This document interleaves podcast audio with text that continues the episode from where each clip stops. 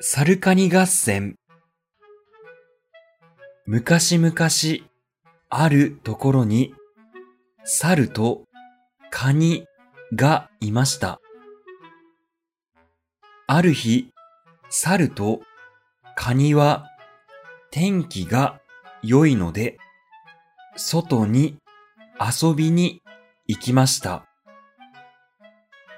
その途中、猿は山道で柿の種を拾いました。また、カニは川の近くでおむすびを拾いました。カニはこんないいものを拾いましたと猿におむすびを見せました。すると猿も私もこんないいものを拾いましたと言ってカニに柿の種を見せました。しかし猿はおむすびが欲しくなったのでこの柿の種とそのおむすびを交換しませんか？と言いました。すると、カニは、でも、おむすびの方が大きいじゃないか、と言いました。でも、柿の種は庭にまけば大きな木になって美味しい実がなりますよ。と、猿は言いました。そう言われると、カニも柿の種が欲しくなって、それもそうですね。と言いながら、とうとう大きなおむすびと小さな柿の種を交換してしまいました。猿はうまくカニを騙しておむすびをもらうと美味しそうにむしゃむしゃ食べてさようならカニさんごちそうさまと言って自分の家に帰って行きました。カニは柿の種を早速庭に巻きました。そして、早く芽を出せ柿の種。出さぬとハサミでちょん切るぞ。と言いました。すると間もなく、可愛らしい芽がニョキンと出てきました。カニはその目に向かって毎日早く芽を出せ柿の種出さぬとハサミでちょん切るぞと言いました。すると柿の種はどんどん成長し大きな木になって枝が出て葉が茂ってやがて花が咲きました。カニは今度はその木に向かって毎日早く実がなれ柿の木をならぬとハサミでちょん切るぞと言いました。すると間もなく柿の木にはたくさんの実がなってどんどん赤くなりました。それをカニは下から見上げて、美味しそうだな。早く一つ食べてみたい。と言って手を伸ばしましたが、背が低くて届きません。今度は木の上に登ろうとしましたが、カニは木に登ることができません。とうとうカニは諦めて、毎日悔しそうに下から柿を眺めていました。すると、ある日、猿が来て、美味しそうな柿を見上げてよだれを垂らしました。そして、こんな立派な実がなるなら、おむすびと交換するのではなかった、と思いました。それを見て、カニは、猿さん、眺めていないで、登って取ってくれないか。お礼に柿を少しあげるよ、と言いました。すると、猿は、よしよし、取ってあげるから待っていてください。と言いながら木の上に登っていきました。そして木の枝に座って、まず一つ、美味しそうな赤い柿を取って、むしゃむしゃ食べ始めました。カニは羨ましそうに下から眺めながら、おいおい、自分ばかり食べないで、私にも一つ柿を投げてください。と言うと、猿は、わかった、と言いながら、わざと青い柿を取って、カニに向かって投げました。カニは慌てて拾って食べてみると、とても渋く美味しくありませんでした。そこでカニが、こんな渋い柿はダメだよ。もっと甘い柿をください。と言うと、猿は、わかった。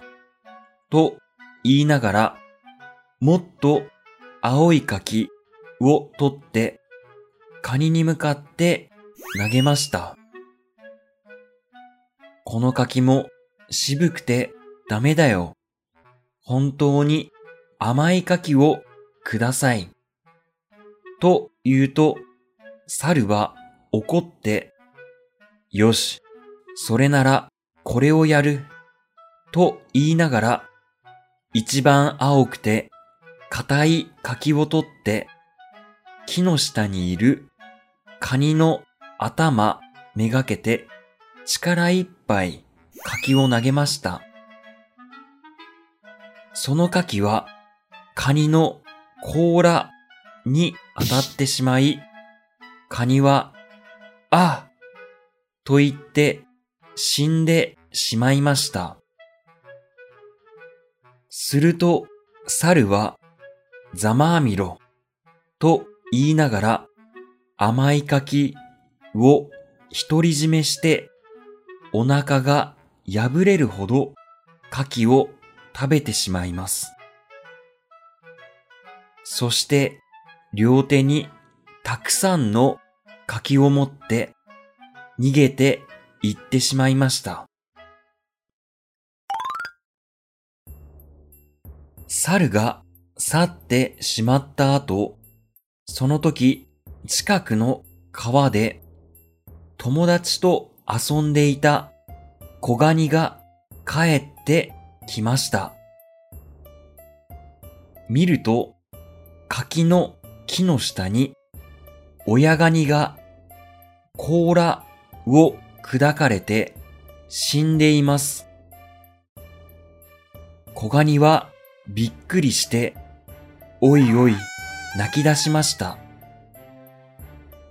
泣きながら一体誰がこんなひどいことをしたのだろうと思ってよく見るとさっきまでたくさんあった柿がなくなっていて青くて渋い柿ばかりが残っていました。じゃあ猿のやつが殺して柿を取っていったんだ。と小ガニは悔しがって、またおいおい泣き出しました。すると、そこへ栗が来て、カニさん、カニさん、なぜ泣いているのですか？と聞きました。小ガニは、猿が親ガニを殺したから仇を取りたいと言います。すると栗は憎い猿だ。よしよし、おじさんが仇を取ってやるから泣かないでください。と言いました。それでも小ガニが泣いていると今度は蜂が来てカニさんカニさん、なぜ泣いているのですか？と聞きました。小ガニは、猿が親ガニを殺したから、仇を取りたい、と言います。すると、蜂も、憎い猿だ。よしよし、おじさんが仇を取ってやるから、泣かないでください。と言いました。それでも小ガニが泣いていると、今度は昆布が来て、カニさん、カニさん、なぜ泣いているのですか？と聞きました。小ガニは猿が親ガニを殺したから仇を取りたいと言います。すると昆布も憎い猿だ。よしよし、おじさんが仇を取ってやるから泣かないでください。と言いました。それでも小ガニが泣いていると今度はウスが来てカニさん、カニさん、なぜ泣いているのですか？と聞きました。小ガニは猿が親ガニを殺したから仇を取りたいと言います。すると、ウスも、憎い猿だ。よしよし、おじさんが仇を取ってやるから泣かないでください。と言いました。小ガニはすっかり泣き止みました。栗と蜂と昆布と臼はみんなで相談を始めました。相談が終わると栗と蜂と昆布と臼は小ガニと一緒に猿の家へ行きました。猿は山へ遊びに行ったようで、家にはいませんでした。ちょうどいい、みんなで家の中に隠れて待っていましょう。と、ウスが言うと、みんな賛成して家の中に隠れて猿の帰りを待ちました。夕方になって猿は疲れて外から帰ってきました。外はとても寒かったので、猿はいろりの火で温まろうとしました。すると、いろりの火に隠れていて、真っ赤に焼けた栗が勢いよく猿の鼻に体当たりしました。熱いと猿は叫んで鼻を押さえながら台所に行きました。そして鼻の火傷を冷やそうと思って水に顔を近づけると今度は台所に隠れていた蜂が飛び出してきて猿の目の上を何回も刺しました。痛いと猿は叫び、急いで家の外に逃げ出しました。すると、家の入り口に隠れていた昆布で滑って転んでしまいました。そして屋根の上に隠れていた臼が猿に飛び乗りました。猿は臼が上に乗っているので、身動きが取れず、手足をジタバタさせました。その時、庭の隅から小ガニがちょろちょろと出てきて、親の仇だと言いながら、ハサミを振り上げて、猿の首を貯金とハサミで切ってしまいました。